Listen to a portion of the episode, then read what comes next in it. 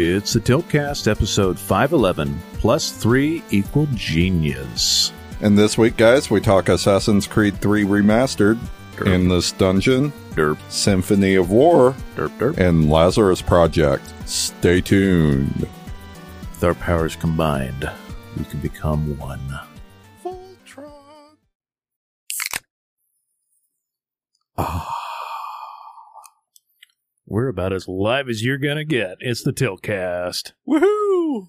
It is Friday, July 1st, the year of 2022, at about 9:10 p.m. In the year of the summer heat and pool weather, it's an Emirated show. I'm Nos. I'm Jason. There's no Rusty. And with the two of us, you're going to get some amount of time's worth of bullshit. Bullshit. Some games, some news. We're together in the studio today as... me and Jason have been, I've been working on a project all week. Poll setting up. Yay. This time at Justin's house and not mine. Yeah, so last week, his wife pinged me and said, hey, I found a pool. I was like, yeah, but how much? And she's like, around $200. I was like, what? She's like, yeah. She's like, it's only, it's not as deep as you want it. So I don't know if you want it. I was like, yeah, that costs like $500 brand new or $450 brand new. It's like me and Jason haven't found it any cheaper than $400. I was like, I will Cash App you, Venmo, whatever. Go get you cash, whatever it is. But if you have the ability to buy it, I will pay you today. And so Jason's wife got me a pool at she goes to these like big bargain bin shops. And will she do that like every Friday and Saturday or something? Shit. Some weeks she's in there 3 times. Fuck. At least anymore, she doesn't necessarily buy everything every time. You know, it's more about, like, the hunt and seeing what she can find. Yeah, and I think she enjoyed the hunt because I was on the hunt for 2 things. A swimming pool and chairs. Yep. And your wife is very handy at finding deals, and she's very thrifty. So... she went out looking and then finally found that, and I think she was enjoying herself. And she's like, are you sure? I was like, yeah, definitely. Get it. I'll pay you. So she got it. It was an open box. Was it Intex pool? Yep. And it's a fairly common above-ground pool brand. We're not rich, guys. This is what we do. I thought about in-ground, but that's several $1,000s. Probably nowadays, probably closer to like 10 or 20 grand, I'd imagine. Yeah. Not made of that kind of money. But I could afford $200 and whatever else I needed to buy around it. As long as it cost me under $1,000, I was pretty happy with that. Hell yeah. That's part of my like birthday. This is my birthday stuff. Yep. So I went ahead and got it. I didn't realize how big 15-foot circle is. So I spent $100 at Lowe's getting some wood, a huge level, a big thatching rake, and some rebar. And I went to town in my backyard, clearing what I thought was a big enough space. It was not. It turns out the piece of wood I got was 6 feet long, and so I've got a 12-foot circle that is cleared out, and I'm missing about 3 feet on the edges. And when I was trying to line it up, I realized that. And decided I was going to just deal with the consequences for right now. It's about an inch uneven. Yeah. Maybe 2 at one point. But one side is definitely a little bit higher than the other.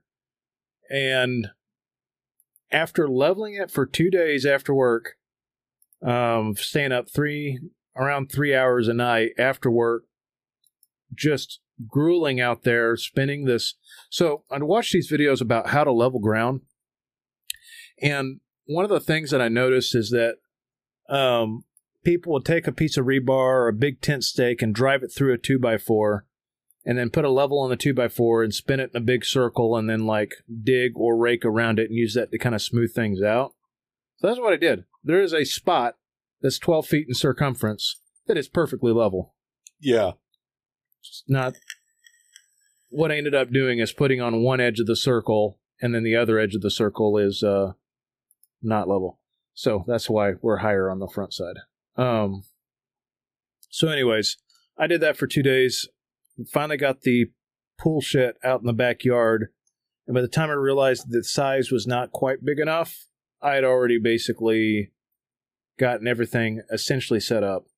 And I was like, yeah, there's no going back. This was a lot of work, because it was a lot of work for one person to lift that thing out there. It's like the pull liner by itself is probably like 200 pounds or somewhere, 150, somewhere in there. Yeah. It's manageable, right? But it's still heavy, especially dragging it around.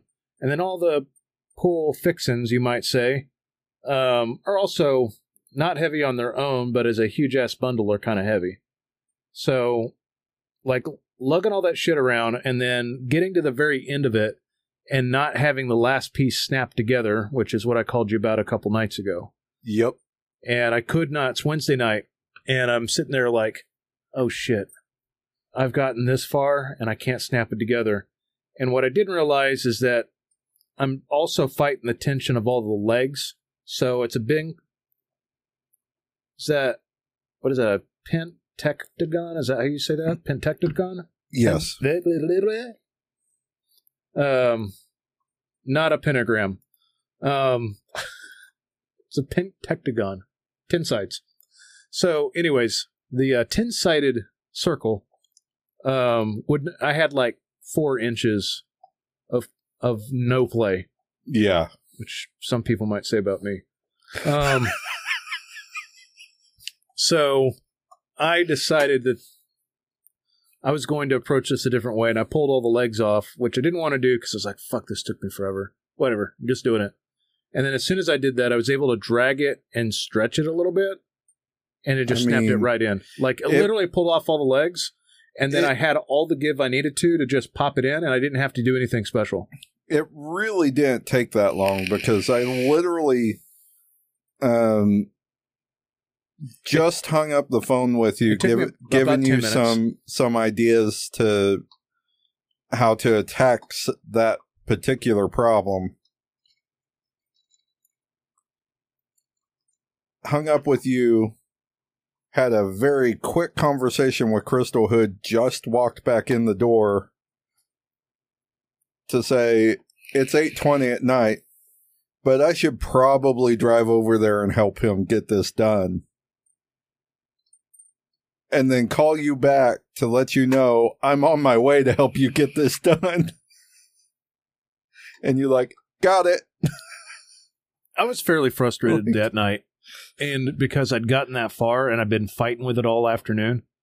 Like, I'd been putting that together because, okay, so like there are some drawbacks to getting something secondhand. The only instructions that were left in the box were ladder instructions, and they were in French. They tore the English portion out. So I had no instructions. All the parts were scattered all over the inside of the box. So I sat there and sorted parts, and I'm still 1 foot short. Yeah. So that might actually be one of the reasons that it's shorter on that side. Yeah. And there's no way in hell I'm lifting up that side right now. I tried lifting it up about half when it was about half full to stick something under there, and I about gave myself a hernia and got it like an eighth of an inch. And I was like, oh, this is super fucking heavy. Yeah, it doesn't take... It's like, at that point, it's probably a couple thousand pounds, and I was lifting up about 400. Well, I told you on the phone before you started filling it, I said you only fill it about an inch to start smoothing the bottom, because once you start to get 2 inches or more, that pool becomes unmovable. Well, and it got pretty heavy quickly. I was trying to stretch out the... Water's fucking heavy, sir. Yes. Well, yeah. That's like 8 pounds a gallon or something like that. Something like that, yeah. Yeah, there's... very dense. There's 4,500 gallons in there? Yeah. Yeah, so... Well, I mean, they say like... 38,000 pounds of something like that. They say like... 2 inches of, 2 inches. There's so many dick jokes in this episode. Yeah. 2 inches of water can be denser than 6 inches of concrete. Like, water's no joke. It's just liquid. So people don't think about how dense it is. It weighs a lot. 8.3 pounds. Man, where did that knowledge come from? Life. I remember really strange things, guys. I don't know where it comes from. I can recall numbers usually really well. Conversations, on the other hand, we've got a friend, Dave, who does our game. Whoa. And Dave can remember whole episodes of shows and whole conversations that we had 20 years ago. I couldn't fucking tell you. Nope. I can't even tell you what I was thinking about yesterday. Words, for some reason, I just don't stick with me. So I do meetings all day, and I write down very detailed notes on what I want to talk about, because I can talk forever, but unless it's something I'm incredibly interested in and I've just memorized different details because of interest, just goes in one ear and out the other. I was even noticing, my ADD gets really bad at work, and because I have to juggle so much. Right. I've got a position I'm interviewing for right now that's a pretty high paying position. And I had 8 different parts of the process that I had to manage today. And the only way I got through it is I put on some music that's really familiar to me and just let it chug along so that I could just sit here and zone out all the other, I call them empty thoughts, that just go through my head that are distractions that mean nothing. Builds and games and just weird bullshit like that goes on. I've got a really stupid brain. This is not a beautiful mind. It's very chaotic. That's between you, me and Dave, I think we have the perfect. The three of us make a genius. The three of us make the perfect eidetic memory because of the, Look at this. Well, off the top of my head, I said 38,000 pounds, 37,350 with the right formula. So I don't feel too bad about that quick math in my head. Right. So with the different parts of things that all of us can remember, Dave can remember, movies, shows, conversations without a hitch. I remember random stupid shit that I've read in random books and random articles on the internet without second thought, work information, etc. I'm not a true multitasker, but I have to distract stray thoughts. Yeah. So sometimes when we talk about this all the time when we're gaming, tabletop gaming, because these guys have been talking about The Boys and Stranger Things and all this other shit. And I haven't gotten through any of it. And part of that is because I can't sit through an episode of something unless I have somebody to bounce it off of immediately after. And if I can't do that, I have to be doing something at the same time to keep my mind from wandering. So sometimes I'll take a turn-based game and play that at the same time that I watch an episode of something. Yeah. And then when my mind starts to drift, I'll go to the turn-based game to lock myself back in. And then when it starts to get interesting again on the show, then I'll bounce back. And similarly, when I game, if I don't have enough interest in the story or it's poorly written, as 95% of video games are, in my opinion, what'll happen is I will start to zone out while I'm gaming. And so I play podcasts while I'm gaming about all sorts of random bullshit. It's either comedy or... Yep. I'm not going to lie. So I'm like a 45-year-old middle-aged woman.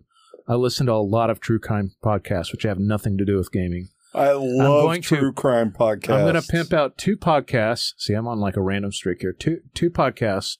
One of them's called Small Town Murder, which is a couple of knuckleheads that are comedians. Yeah. That talk about shit and make fun of all the shit around a murder. And they're pretty funny. And I like them a lot. It's an M-rated show as well. And then I listen to Last Podcast on the Left quite a bit, which is also a bunch of knuckleheads that talk about some crazy shit sometimes. You want me to give you a new one? Sure. Cops and Cocktails. Okay.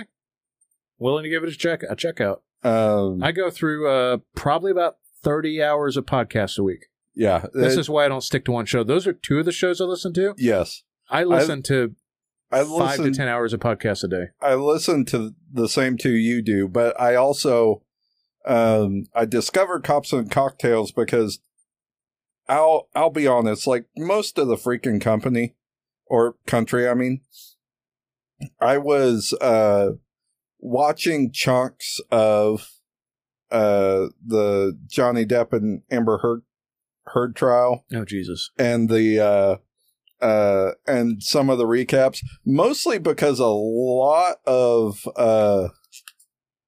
the witnesses, as well as Amber Heard's testimony itself, was just like pure comedy gold, and to some extent so was Johnny's. It was just one of the most funny, entertaining things I've ever watched. I know it's a very serious issue, guys, and I'm not taking sides on either one of those, because I believe they're both fucked up people. But a little bit more of a fan of Johnny, not gonna lie. But there was Amber Heard's a crybaby, and I don't know. I don't care if that's politically incorrect, but she's a fucking crybaby. But there was a lot of evidence to say she cut off his fucking finger. Yeah. But there was so much comedic gold that came out of that. But while I was on there, because most of that I streamed on YouTube on a channel called Law and Crime, and one of its sister channels is this Cops and Cocktails, and they're a podcast on iTunes and Spotify as well. I keep thinking you're saying Cox and Cocks. I know, right? So Cox and Cocktails. You remember Sticks from Live PD, the Tulsa cop that was on there? No, I never watch. I don't watch any reality TV. So it's Sergeant Sticks from. He was dating somebody incredibly famous for a while, right? Yes, for a little bit there. Yeah. What was her name? Fuck, I can't remember. Some beautiful, famous It was a country musician. I don't remember who. I'm not going to let that distract me. Continue. But anyway, so it's him. It's one of his buddies who is a lifelong Oklahoman. And he's super hilarious. And they generally interview random retired police officers, chiefs, etc., military people, some celebrities, etc. But it's all about generally real crimes, or crime waves, etc. And it's just some really interesting shit. You learn a lot. You're going to learn a lot about what they go through. Some episodes get pretty political, and I just kind of skip through some of those. But honestly, it's the ones that I listen to. It's not actually for the true crime. It's just for the fucking knuckleheads. Yeah. Yeah. And that's a lot of this, because some of the comments you get out of Sticks and his partner is just pure fucking gold. There's all kinds of dick jokes, fart jokes, etc. that just come off. It's great. But yeah, so continuing on with the story, so last night I finally got to a stage where I could put some water in it, and I'd stretched out because after I got it put together, I was like, I'm not fucking messing with this any longer. And so last night I started stretching out the bottom. I didn't get it quite perfect. I realized that tucking in the tarp underneath it to start was a bad idea. So it got super uneven. So I had to like redo that last night. And then today, about 9 o'clock in the morning, had a little spot between meetings. So I popped out there real quick, dropped the hose in there, and just let her rip. And it's still going 12 hours later. Yeah, when I told you an estimated time to fill the damn pool, I underestimated the fact that your water pressure would be less out here than it is at my house.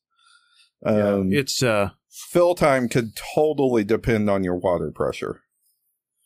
It absolutely would. I mean, it depends on the volume of water going in there. I mean, you've got to be on the order of 50 to 100 gallons less per hour than me.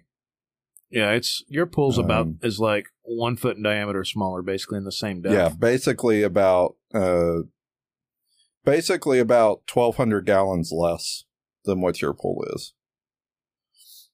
Still, though, I mean, it's filling really slow. Yeah, we just now We turned on the pump. Right before we came in to start recording, turned on the pump. I've been over here for 3 hours. Yeah, because I cooked Jason dinner while he cleaned the pool out. Yeah, I did the initial clean out. At least now Justin knows roughly how it works. And that was my thing. If you're a first-time pool person, you've never tried one before, but it piques your interest, and you do end up getting one of the smaller above-ground pools to start with. And this is true whether it's one of those easy, quick setup, fill it with air soft pools, or it's a frame vinyl pool like Justin and I have. It can be a little overwhelming to set up the first time. There are definitely some really great resources to help you get it set up. There's a website called Swim Academy that does a lot of great how-to videos and articles on maintenance and cleaning, etc. Also, there is a actual Clorox pool and spa app that, believe it or not, has some great tools and some great instructional videos as well. But most importantly, find somebody who's set up a pool before that you may know, and just ask questions. If they're close enough to you to help you, that's great too. It can take a load off, but really they're not that hard to set up. Just don't be afraid of the chemicals, and be sure to do your homework on the type of pool that you have as far as the initial chemical setup, etc. But once you get set up, man, it can be really rewarding. You're gonna love having it there when you go mow the lawn this summer. You get done mowing the lawn, you're sweating like a fucking pig. Just jump in the fucking pool. Dust the grass off of you and just jump in the fucking pool. Yeah, I might end up doing that. I sweat like crazy. Yeah, it's been an experience this week, which means that I've jumped into game in spots, but literally when you're been dicking with something like this that's physical for 3 or 4 hours every single day, it's been a lot of I'm just gonna plop down and play what my brain can handle until I'm too tired to I've gotten an hour and a half, maybe a night, since I've been dicking with this. Yeah, but doesn't mean that I didn't pick up some shit on the Steam sale and try shit out. Right. I picked up a few things, installed them. I've not actually played them yet, but hey. Do you know what you picked up? So, because I never played it, because, PlayStation exclusives and not spending $70 on shit, I picked up Horizon Zero Dawn on PC, because that'll look infinitely better on my PC than it would on PS4. That's true, yeah. You got a 2080, don't you? Because I've got a 2080, yeah. Is it a Ti? No. It's still a 2080. But though. It's still the 8-gig version of the 2080, so, I mean... Still, even right now, that sucker's probably still going for $700 or $800. Oh, yeah. Yeah, no, that card's still worth a ridiculous amount on aftermarket. So I got that, and I picked up some couple of other older things. I did go ahead and pick up Vampire Survivors on there because I love that freaking game. I wanted to support them, and Lord knows how long that's going to be on Game Pass. Yeah, and I think on sale it was under $2, right? Yeah, but I think I paid full price for it. I don't think it was on sale. If you like the Steam sale. If you like Vampire Survivors, I'm going to bring this back up. There's a game that I talked about last week that I've gotten a lot farther in. It's not quite as good as Vampire Survivors, so I'm going to say that right off the bat. It's not as good as Vampire Survivors, but on the Steam sale, and Oh, I still need to get last week's episode up. It's called Project Lazarus. So it's basically the same thing as Vampire Survivors, but with mechs. And oh yeah, you don't combine items to get their evolution; you just get them to level 10. I think it's like $1.83 on Steam right now. Same thing. Plays a little bit more like a twin stick shooter because you can rotate. You've got guns that face a direction. And I do like the fact that as you get new weapons, it adds the part on your mech, and your mech changes. You can see the loadout you have on your mech. But plays very similar to the Vampire Survivors. It only has 3 levels. I have not gotten to the 30-minute mark. Like I said, it's a Vampire Survivors clone. Even to the point where you're picking up little blue orbs and green orbs and red orbs. The currency works a little bit different, but it's essentially very similar. But yeah, Project Lazarus is a great cheap find. For me, has been a great alternate to Vampire Survivors so I've played Vampire Survivors so much I can always hit the 30-minute mark. Yeah. Just about every time, even on the challenge levels. So it's kind of hard for me to... I'm going to wait till they release a few more things before I jump back in to get more unlocks. So that's kind of where... I've played 6.5 hours of Project Lazarus in the last few days. That's been one of my mainstays because it's quick and easy to jump in and then jump out. You can't save run just like you can't with Vampire Survivors. You just quit and you get whatever you got. Yeah. Which, same thing with Vampire Survivors. You can quit and you get whatever unlocks that you got during that level at the time you're playing. So if you can't play any longer, then that's fine. But I would highly recommend it, especially if it's a no-brainer at that price. You could buy the game for you and, 3 of your friends and still pay less than a gallon of gas. Hell yeah. And I'm trying to remember... Well, what else I picked up? Oh, I also picked up Assassin's Creed Odyssey on the cheap. Okay. Because, I don't like that one as much. I think you'd have been better off with... You can play Origins right now on Game Pass. That's the whole reason I bought Odyssey was, Origins is there, and I figure once I finish my run with the Ezio collection and 3, which I just started 3... in my opinion, out of the last 3, it probably goes Origins. Now, I haven't beaten Valhalla, but Origins, Valhalla, then Odyssey. Yeah. For terms of how the game felt to me, as far as I like the Egyptian lore, I think the best out of the 3. Yeah. Even though I really like Vikings, I really like the Egyptian stuff. So. Well, I mean, I said it before. I like Vikings too, but I felt like. The main issues with Valhalla that I ended up running into that made me kind of fall off of it about halfway through and why I haven't finished it. I need to finish it, but why I didn't is it just played too much into the current popular Viking stereotypes and not enough into what Vikings in that time period actually were like. It's written a little bit weird. It's really written kind of weird. There are aspects that are good, like the Isu being making up the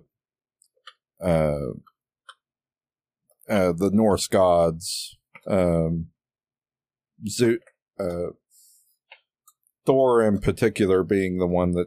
Or Odin, sorry. Odin being in particular who you run into in this game.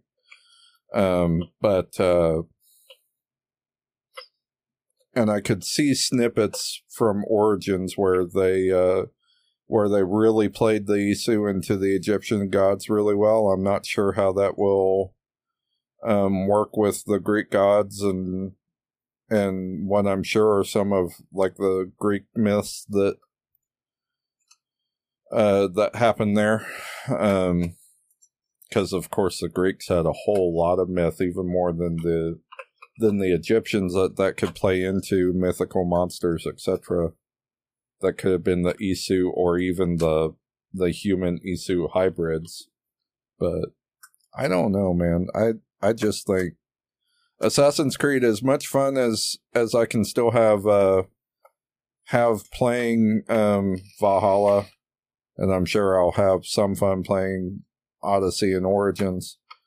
I just still think since 3, the quality's done nothing but go dip down, come up slightly, dip down again, come up slightly. Like, it's a machine that runs that franchise, right? So sometimes they get some people that have some really interesting ideas, and sometimes they don't. I don't even know if they've had the same core designer they did way back with Ezio. Yeah. I will say, I'll give you guys a sneak preview. I'm on the alpha for Endless Dungeon for the first run open dev. And I will preface it this way. Didn't really say anything about an NDA, so I'm not going to really... I don't think I'm going to spoil much. I think all I'm going to do is talk about what I... Because of the state of the game, this is not a review. And I'll just open with that. And I don't think I'll get in trouble. If I do, whatever. So it starts off, right, you enter your email to get into the closed access weekend because it's only open this weekend. And I think I got the taste I needed to understand it, which is what I needed. And so you download the game, and the game opens with a video giving you instructions from one of the developers as to what you're supposed to do. So this is the first time I've been in something quite this unique. But the gal that's talking through it tells you, like, hey, this is not the final stage of the game. You're going through a single run. What we're doing is you're going to fill out a survey at the end of this and tell us what we did right and what we did wrong and what we can improve on, etc. So Dungeon of the Endless was one of my favorite games when it came out like 7 or 8 years ago. And it was a hybrid roguelike tower defense kind of RPG where you unlock different types of ships that crash landed into a planet, and you would gather resources on nodes, open doors, which would give you resources based on what machines you had down, and then you'd fight creatures and then have different traps set up. This is set up in a way where you can play single player or multiplayer like a twin stick shooter. And I thought, okay, well, this is going to suck because I don't have anybody to play with. Well, they let you hot swap between characters, and the characters have AI, and you can give them some commands. So it started me off, it looks like I can get a team of up to 3 people currently, but it started me off with a team of 2 people. And it walked me through the tutorial on what to do and how to play it, etc., and then set me loose in the game. As it stands right now, they've got a hub world where you talk with little conversations with different characters to kind of get some lore building and understand. The central premise for how this plays as a roguelike is you crash landed on the space station, and your characters continue to get revived by the machine. And it changes its layout every time you enter into the machine. So the enemies and the levels and all that stuff is 100% random, which is similar to Dungeon of the Endless. So this is Endless Dungeon. Gotcha. And you still have all... It seemed a little bit less trap-focused than the first one, which is some of the feedback that I left. It's like, I'd like to have more resources for traps. Because I used to build essentially like turret runs of things so that I could have kind of a safe haven for my characters to move. And I think what the idea here is you have more central control of your character so you can do a lot more of the fighting. And I think they should give you a little bit more resources for the turrets. However, the fighting feels good. There's no ammo management, which is good. You just have unlimited ammo. There is health management, so you have to heal up, and you find these health stations that you use your food. So endless games all have 4 resources. They have what looks like wheat, dust, industry, and science. And it uses all of those elements with this. The dust is what you use to upgrade your crystal. The food is what you use to upgrade things that help your character's survivability. Your science are what unlocks new technologies. The old one, you just unlocked a science node and placed it down, and it generated science. In this one, you do generate science, but you find it... Well, no, I had this too. Find a research center, and the research center, you defend against waves of enemies as soon as you start researching something. So you have to defend that, and you have to defend your central crystal. In the old game, you get to a lift and continue to travel down, and it'd load in between levels. This, you take your crystal, which is walking, just like it did before, but before it was one of your characters would have to grab it. So you'd usually pick either a really durable character or a really fast character to carry it. But anyways, it moves between rooms, and when it picks itself up to move to the next room, you get endless waves of things coming from the different spawners. And then what you have to do is you have to fight those waves as you go, and hopefully you manage your resources to provide like a turret line to kind of help you slow down things and trap them and fight them off while you try to get the crystal to the next room. But instead of loading a new room, you basically open a door, defend it while it puts itself in the socket, and then the door closes, and then you're in the next room. There's no load time. You're literally... It does that. The door closes. You can't go back, but now you're in the next area. Gotcha. Just pretty neat. Use a lot of ray tracing effects. It's not quite optimized yet. I left feedback about the optimization. But it has a lot of pretties. It looks very good. It looks very much current gen or next gen with all the ray tracing and all the, you know, all of the shaders and all of the things going on at the same time. But it's got a lot of promise. If you liked Endless Dungeon, this is the twin stick version of that. Plays very similar in all the right ways. Could use a little help with some of the stuff. I'm sure part of that is also the fact that I only got through one run because when I was immediately, as soon as I died, it loaded in a video thanking me for trying out the game and immediately threw me into a survey. Gotcha. So, but that was really neat to experience that. Endless Dungeon looks pretty fucking cool. Nice. I mean... It's what I played last night. Dungeon of the Endless was a great game, so... Yeah, it's literally one of my favorite games because it has tower defense plus strategy in that and RPG elements. Like, it's a really weird hybrid of games, but they do it incredibly well. It's resource management plus tower defense plus, you know, upgrading characters to make them more powerful and then figuring out how to use them correctly. Yeah. But... I have more to talk about when that game's in a different state, so I'll just keep you guys updated where they're at with it. Gotcha. If you didn't have something else, I do have one more thing to talk about. I did actually get through Assassin's Creed 1 and 2, finished 2 last weekend. Well, you know, when you're not worried about... hunting feathers and every amount of treasure boxes that you can get to, and just blaze through the story missions, which, believe it or not, did not stop me from getting all the damn upgrades I could get, because I still made plenty of fucking money. Oh yeah, you buy new gear in that, don't you? Yeah. Despite that, I got through them pretty quick. I'd say about 30 hours in each one, somewhere in there. So you maybe had some real game maybe time. A little bit less for Brotherhood. I don't think that one's actually that long. But, I mean, then again, Crystal did get those for me, like, almost a month ago now. And then started in on 3 Remastered. So, I do have something to say about Remastered. I was one of the very few people that really, really liked pretty much everything in that game except for the very end. The end of Desmond's story kind of felt like a big ass slap in the face.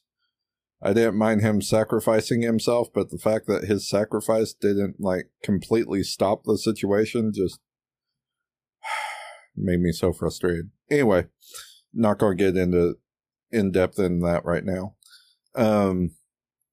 But starting this up and playing through it, I don't know if it's the fact that This game has not been, the remastered version hasn't been greatly optimized yet.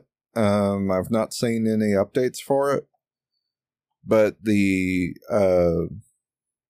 a lot of the cutscenes just do not load and run properly.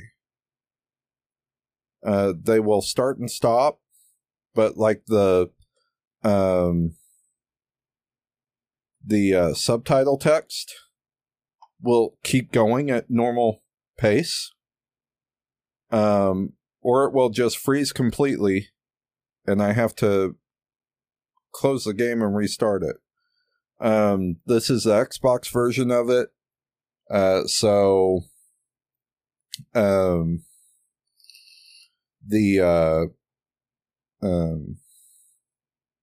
so I don't know if it's true with the PC version or not, but it doesn't run right. And I don't know what the fuck the problem is.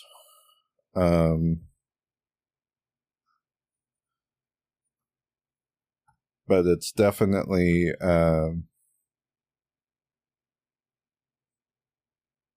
definitely very frustrating, because you complete a memory and it goes into cutscene, and then you're just stuck there, and it's inexplicable, because it will be running fine and then just stop.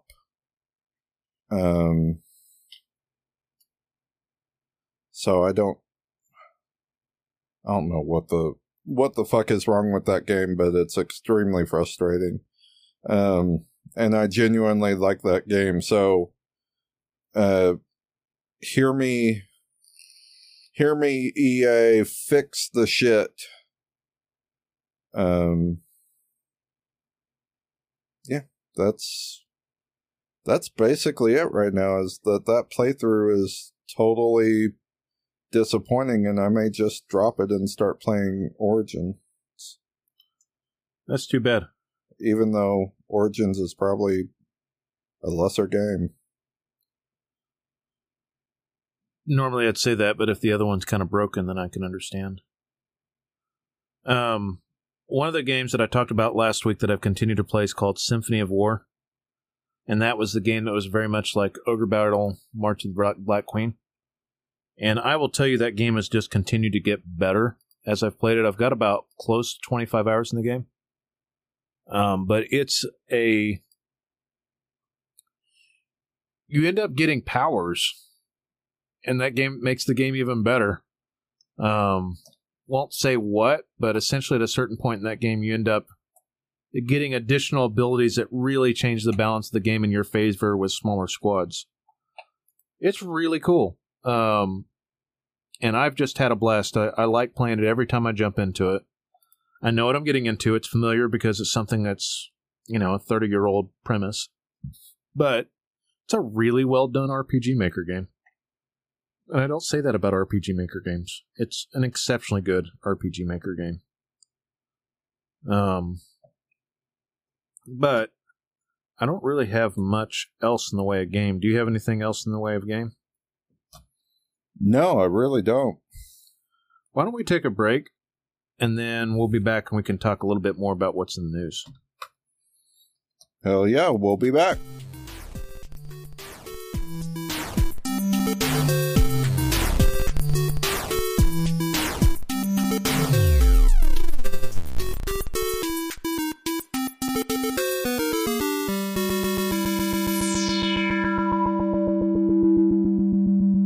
Back. Ooh. We had to check, do some more chemistry, some more alchemy with the pool.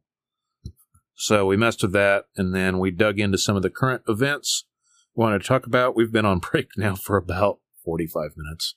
Yeah, I also had to drop a deuce, so we're good. They needed to know that, Jason. Yes, they did, because everybody loves poop content except you. That is correct. So while we're on the topic of news, I wanted to go through some things. So Nintendo Direct happened just 2 days ago. So right before Wednesday, which would have been like the 29th. And so there was a lot of different little announcements. One of the things that just came out, which I'm highly anticipating. I don't know if I'll play it this week or not. We'll see. But Monster Hunter Rise has a huge DLC called Sunbreak. Nice. Just released on Switch, but also released on PC. And if you go on Green Man, you can get it for like $30. So, which is exactly what I did. Start to sound like a shill for Green Man, but Green Man's got some great deals. You basically got to buy about $100 worth of stuff over your lifetime, and it locks you in on a permanent fixed discount on almost everything. Nice. Including brand new releases. So like Midnight Suns, I think right now I can get for $45 instead of $60. Which is pretty crazy. That's pretty good. But yeah, like Monster Hunter Rise Sunbreak just came out. So they kind of like showed people like, hey, this is on Switch, even though it was originally a Switch game. It's a pretty good looking game. I think the art style lends itself to the Switch. Switch also finally released Nier Automata, the End of Yorha edition, which comes out with all the additional content that came on it, and actually looks pretty good on the Switch. So if you're big into that version of Nier, it comes out on October 6th, and I think you might be interested if you did.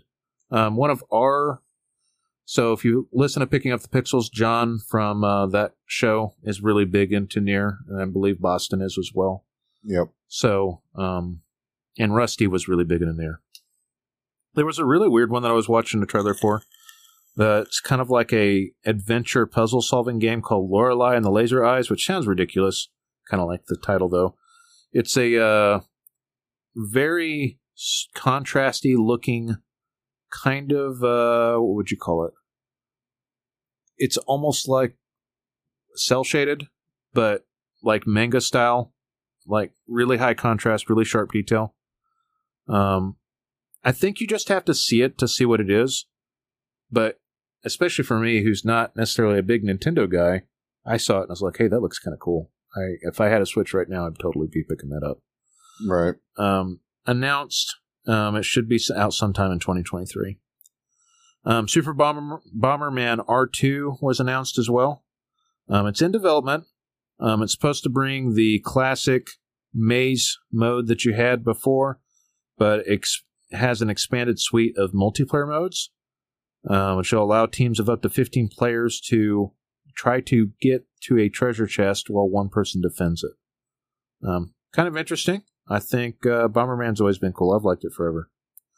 Mega Man Battle Network Legacy Collection, coming out in 2023, is going to have 10 Mega Man games on it. That's not new games, but it is old classic Mega Man games. I think you'll need to look to see what it is, but it has 10 games. And I think whatever price tag they slap on that, as long as it's not $70, is probably a good price. Like, I would pay $30 or $40 for 10 Mega Man games. Hell yeah. Easy. Let's see. Trying to think of bigger releases. There is a handcrafted adventure game called Blank, or maybe Blanc, B-L-A-N-C. It looks really neat artistically, but it's a fawn and a wolf cub working together. I don't know. It seems kind of dumb, and it seems like it could be cool. I don't know. If you like Monkey Island, Return to Monkey Island is coming this year. And it's going to be launching on Switch first. I believe it's going to eventually come to Game Pass. Sweet. But I know for sure it's coming to Switch first. If you like the original Monkey Island adventure game series, and you'll probably like that. It's the same people. I know a lot of people have tried to get me into Mario Plus Rabbids because they said it was a lot like XCOM. While I appreciate the enthusiasm, it's not as cool as XCOM. But it is. No, but it was entertaining, though. There's a new one coming out, like I said, Mario Plus Rabbids, Sparks of Hope. Basically, it's just releasing here in October of 20th of 2022. If you like the first game, probably like that.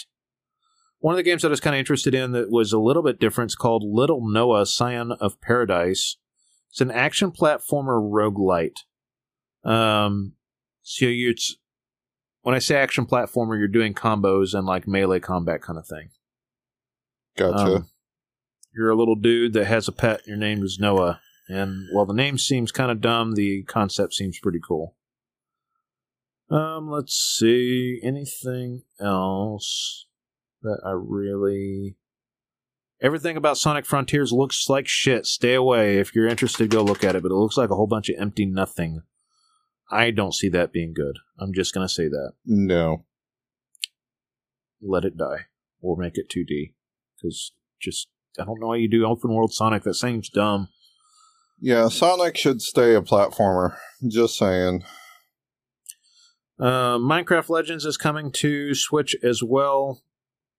I haven't given it much of a chance because I thought it was kind of easy and dumb, so that was just me being really cynical. Dragon Quest Treasures is a chibi-style Dragon Quest... what was that? Dragon Quest Builders, I think, that came out? Yeah.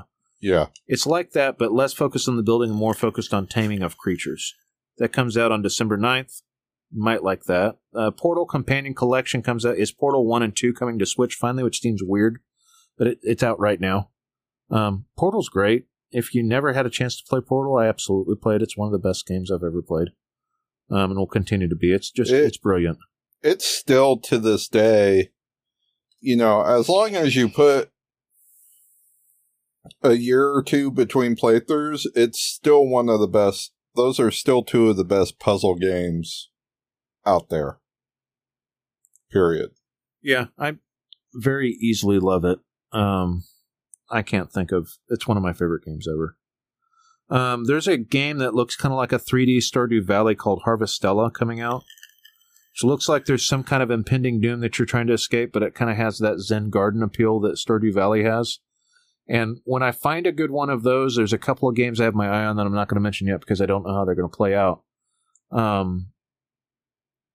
I feel like those games have a certain spot with me where when I'm in the mood for Zen, like those farming games, well, specifically Stardew Valley holds a special place with me. I really like Stardew Valley. Even though Persona moved to PC and Xbox earlier this month, 3 enhanced Persona games are heading to Nintendo Switch. Persona 5 Royal Switch port will arrive alongside Persona 4 Golden, Persona 3 Portable, Persona 5 Royal, all on October 21st. And some of the 2 older games dropping later in 2023. So there was a fair amount of announcements.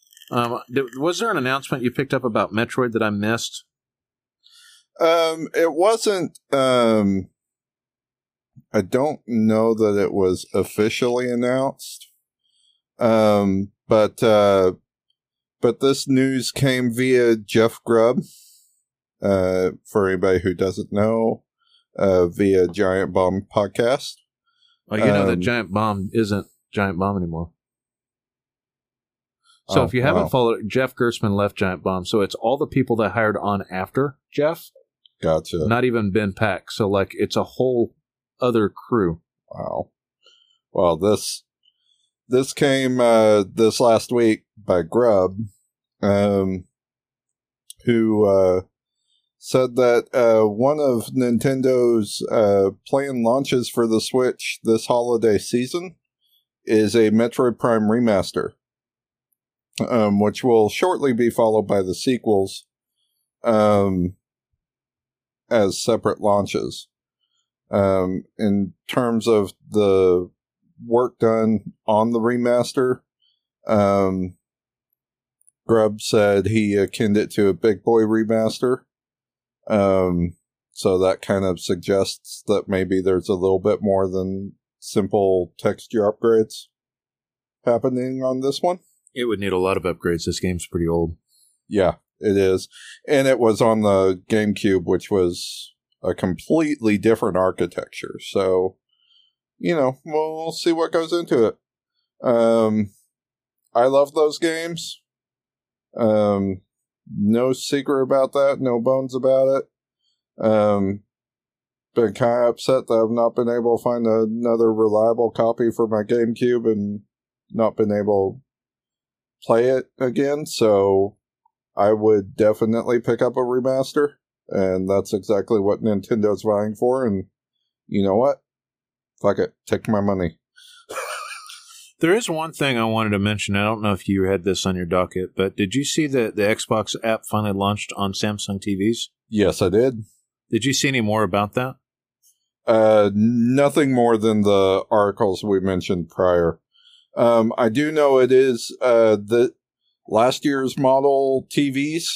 So the ones with the, or any TV, I would imagine that can upgrade to the newest version of Tizen for the TVs. So,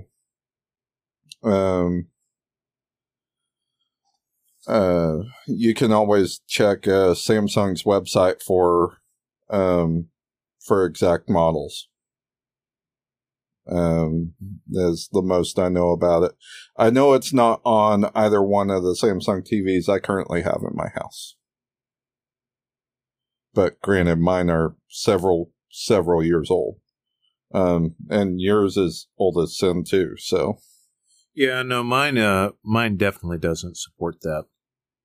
There was some mention, I'm trying to remember what game, and I couldn't find it on the fly.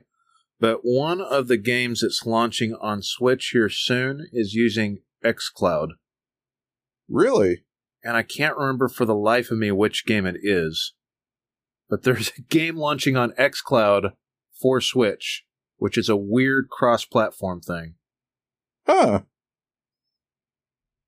God, I'm going to have to xCloud on Nintendo Switch. Well, maybe Nintendo finally decided that their game servers aren't worth a shit, like the rest of us have been telling them for a while, and have gotten smart.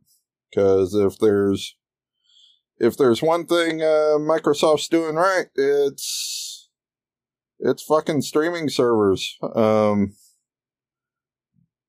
Their Azure platform is, when it comes to supporting that, is fucking crazy. Yeah, it's streaming to Switch, and I can't remember which game, but I want to say it comes out in October. And if I could find my Nintendo Direct news, I'm sorry, guys. I literally saw this, bookmarked it in my head, and then forgot to figure out where it was coming from. But it's a game that's on both. Ah, oh, fuck me. Okay, I could be 100% wrong. Somebody tell me what it is, because now I can't find the name of the game. I am almost positive that I saw this. Plague Tale Requiem is coming to Nintendo Switch as a cloud version. So I can neither confirm nor deny that it is xCloud, but that is a Xbox Studio. It would have to be xCloud driven. Yeah, and right now the only way to do Switch on xCloud is to run the Android client on your Switch. So I guess you have to get around the proprietary software to do that. Which means only any Switch produced before 2019 or some shit like that, because of the last real firmware upgrade that Nintendo did to the Switch to patch the jailbreaking. Honestly, if you've got really strong internet and really good Wi-Fi in your house, like, playing xCloud on your tablet is not bad at all. No, it's not. Played the majority of Yakuza Like a Dragon via that. With a controller, the Xbox controller on my old ass Samsung Galaxy tablet, but S6 Plus or whatever. It's or S6 Lite. It's not a powerful tablet, but I figured it didn't have to be a powerful tablet to stream things quickly. No, it doesn't. So that's one of my Game Pass options for while I'm watching TV, and one of my, well, when I had xCloud, it was one of the ways I was playing xCloud. But I guess that brings me to my next point. I pre-ordered a Steam Deck. Not the most expensive version, not the least expensive version, the one that's right in the middle, because I didn't figure that the anti-glare screen and the additional storage made a $100 difference for me when I could just put a micro SD in it for the old games and then run newer games off the NVMe that's built into it, the short form factor NVMe. Yeah. It's only $5 down, and I'm not going to get it till probably like this time next year or so. Yeah. Now, I will say on that, I actually had a news article about Steam Deck. So, coming out this week, there has been news reports by a couple different hardware publications that noticed the 256 gigabyte and 512 gigabyte versions of Steam Deck are shipping with three different types of NVMe drives now. Of course, the original Gen 4 4-lane, but they've also spotted a 2-lane and a 4-lane PCIe Gen 3 SSD. When asked about it, a Steam engineer replied to one of the publications saying that they've tested extensively and determined that there's no impact to performance between the two models. And I'm just going to say this, guys, even if and there have been, of course, social media complaints about this since the news article's released. But let me say this, guys, as an enthusiast PC owner and builder, as myself, Justin, and Rusty all are, we can tell you that is a PCIe Gen 3 2-lane or 4-lane drive slower than a Gen 4 4-lane? Yeah, they are. Is it enough to impact performance in any game today that is going to be played on the Steam Deck at the resolutions that it supports? In no way is that going to be a noticeable impact to performance. So the only thing I can see is maybe load times being slightly slower. The thing is NVMe is so much faster than what games work with nowadays. Yeah. That it's faster than what the game supports. So I'm not ultimately that worried because, okay, I could be totally wrong, but the types of games that I play on the Steam Deck versus what I play a whole lot of strategy games, and I play a few AAA titles, but I could see, I know it runs Horizon Zero Dawn. Let me tell you this. Like, there's so much that's optimized for it that's AAA. It's just fucking crazy. There are only two pieces of software currently on my computer, and I have several current-gen games installed on my PC that are impacted by whether or not they're installed on my NVMe drive instead of one of my two solid state drives as far as load times. That is fucking Microsoft Windows and Cyberpunk 2077. Yeah, I can't see Cyberpunk playing that well on a Steam Deck. Not even Halo Infinite. It doesn't make a difference whether it's on the regular SATA SSD or the NVMe. No difference at all. I just... Like, literally, if there is a difference in the load times, it is in milliseconds, and it is not perceptible. You know what I mean? I do. I want to say one real quick thing on performance before we bounce off the news. So I have a Ryzen 5, right? And... It's the 12-core version. 3800? It's the 6-core, 12-core. The Ryzen 5 3800. Yeah. And there was a really big AMD update that happened in May. So if you have an AMD chip, I encourage you to flash the BIOS. It took me... I haven't flashed BIOS in a while, so it took me a while to figure out how to get my... I should have copied my tuning down for my Okay, we're not going to... Well, we're a nerdy enough podcast to say this. Yeah. My XMP profile was not set correctly, and I forgot that you have to put, set the... So, it depends on the speed of your processor, A, right? Mm-hmm. So, I had to overclock my processor first, and then figure out what the XMP profile it would support at that speed, because I clocked it a little bit faster than I did before, so I put it at 4.4. Because my new case is... I've got a Liam Lee case. My new case is running things a lot cooler than my old case and a lot more efficiently. It did make a difference from my old case. My old case was, it was 8 years old. It needed to be replaced. So anyways, long story short, I had to retune my settings for the overclock, and then I had to go into the XMP profile and set the settings in that. And my RAM doesn't support faster than 3.4 gigahertz, basically, right? But at that speed, it sucks. It's really unreliable. It's fast, and then I get these random glitches and hiccups. So I had to downtune it to 3200, and then I had to set the native speed for it at half that, which is 1600. So it took me about an hour to figure out what I was doing wrong and why it wasn't booting properly and why it would get all freaking hinky and then restart and all this other shit. But honestly, the easiest way that I should have followed is most boards now have a button you can press to flash your BIOS. You basically plug in a thumb drive, you press the button, it flashes your BIOS, and then just make sure you write down your custom settings if you did go in and change any of your BIOS settings, so that you can get those exactly tuned how you want. But once I figured out what I was doing wrong, which was really silly, which I had to do with my XMP profile, it booted up fine.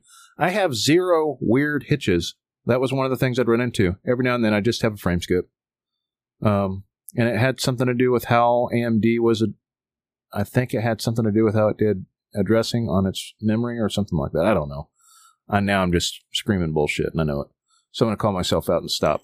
But I do know that there was a particular issue that caused it to hitch sometimes when it was performing.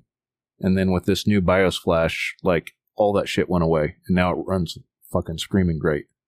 So, if you have an AMD chipset, it's worth going and downloading the new BIOS flash. And then just take your time. Watch, if you have never done it before, watch a video. But go into your BIOS settings. And if you never did anything, then just don't fuck with it. But if you have, make sure you're looking at your BIOS settings before you do it. But it did make a pretty big difference. Now my machine performs exactly how I want it to. Nice. So. Nice. It's just a good reminder that that you should periodically, probably about once a year, if not twice a year, just check your motherboard manufacturer's website for any critical BIOS updates, because BIOS flash on your motherboard can cause serious issues, especially as firmware on chips progresses. Yeah, I was looking at the remember how my machine didn't used to restart very well? That was one of the hitches. Gotcha. It fixed that. I can reset my machine now. Woohoo! Without just turning it all the way off. Anytime I do a Windows update, waiting about another minute and then turning it back on to finish an update, which is always annoying as hell. But yeah, it did make a difference. I will say, take this with a grain of salt, because I could be wrong. I think unless you're just like power cycling your machine in the middle of a BIOS update, it's kind of hard to fuck it up. But things to remember, if you do fuck it up and something does happen, you can do what I did and just clear CMOS. Usually it just requires taking something metal and touching the post for it on your machine. Some of them have a little plug you can pull and put in another position, then put it back. Just look to see how you do that before you flash your BIOS. All that does is it sets it back to default settings. You can pull your battery too. Yeah. And pull it for about a minute and put it back in, and then it just basically sets it to default factory settings. Yep. Which is in the firmware, baked into the firmware, essentially. And so unless you have a power surge in the middle of that, like, you're not necessarily going to brick your machine. Yeah. Or a lot of mid-high boards like mine and high-end motherboards actually have a button on the motherboard to clear CMOS. So that's also a thing. And if you don't know what that is, it just, like I said, it's a factory reset for your board to put it back to factory settings. Yep. It just, this is the setting it came with, and that's the one that's already installed. Like I said, it is kind of hard to fuck up. It won't change the BIOS version on your board, but it will clear all of the settings. So, you know, if you fuck up a RAM speed or a CPU clock or something like that, you can always clear it back to default by resetting the CMOS. I've had to do it a couple of times where I was like, I'm going to try 5 gigahertz because I got a Noctua cooler, which is something I actually did. And then I realized that it runs way too hot and it thermal shuts off. And that's the thing. Yeah. PC overclocking nowadays, when it gets too hot, it's kind of built in to say, you're running too hot. We can't do this. Let's shut off. You also now, I mean, really with Ryzen 5 and with Intel. Oh, this was with my old Sandy Bridge. I tried to get that sucker up to 5 gigahertz. Well, by that time, your Sandy Bridge, by the time you got the Noctua cooler, your Sandy Bridge chip was probably not the best idea to overclock it anyway. Oh, that thing was a screaming demon, dude. Like the... So it's an i7 Sandy Bridge from 2012, and that thing was pure gold. It lasted me all the way to 2019. Oh, hell yeah. But it only had 8 lanes. It only had, 8 virtual CPUs. So, that was a limitation, and it didn't it had a really low cache on it, and it didn't hyperthread as well as the newer ones. And so, technically, I'm at the same speed, but with more cores and more efficient switching of cores. And so, to me, spending the $150 to get the AMD Ryzen 5 was a pretty big upgrade. And also, it overclocked super easy. The other one, I really had to do something kind of dumb, right? I had to play with voltages, which we also found out that my thermal paste had wore off as well. So I was running some pretty dangerous ground with that, running different voltages. You don't really have to do that, though, with the Ryzen unless you're going the weird extreme overclock shit. Honestly, if you want to overclock and you want to do it like a basic overclock where it's not crazy but it's still fast, a good Noctua cooler run, you're like, okay, I could be lying. I got that Noctua cooler for $60, and it's got 2 radiators on it and a big-ass fan on it, and that thing is quiet, and it vents heat very well. Oh, yeah. Noctua fans are some of the best air movers out there. It doesn't match the rest of the inside because it's not white, but I don't care because it's fucking Noctua, and Noctua's badass.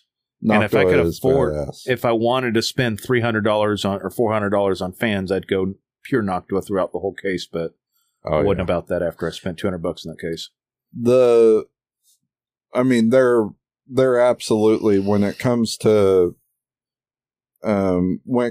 high end and making sure you're getting good fans that will far outlast your PC, Noctua is worth the markup for air cooling most of the time.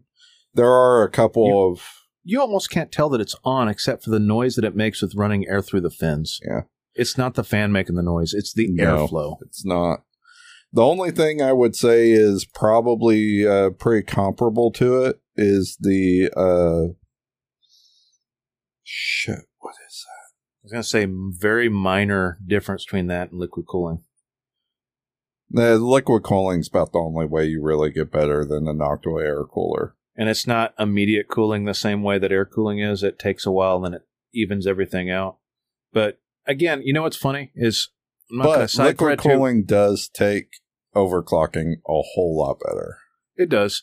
But the thing is most people that get liquid cooling don't overclock to the degree that they could. Like, it takes you to a point where it's like professional overclocking, where you're getting to changing voltages and things like that, which does shorten the life of your CPU. And I don't think it's worth the additional couple $100 you're going to do with getting a good... liquid cooling, set up right. I know you can get a radiator and everything else for probably $100, but to get a real decent upgrade to where you're going to do some extreme overclocking, you got to spend some money. Yeah, and I don't honestly think that you're not Some people put blocks on their GPUs. I understand that. But as expensive as GPUs are right now, I wouldn't do it. I wouldn't even fucking... I've thought about modifying the fans on mine, but I was like, eh, that card's way too fucking expensive. I'm not messing with it. Yeah, no. And most of the time, as long as you've got good airflow in your case, the chance that your GPU overheats enough to thermal throttle with the standard fan package that comes on the vast majority of graphics cards before your CPU thermal throttles is pretty low. Even if your CPU's on like a 360 millimeter radiator. So, I mean, just, I wouldn't risk it. Though water cooling's generally pretty safe, especially with AIO coolers. Your risk for leaks now are very, very low on those. So the chance that the water throughout the AIO either completely evaporates like years and years and years down the road,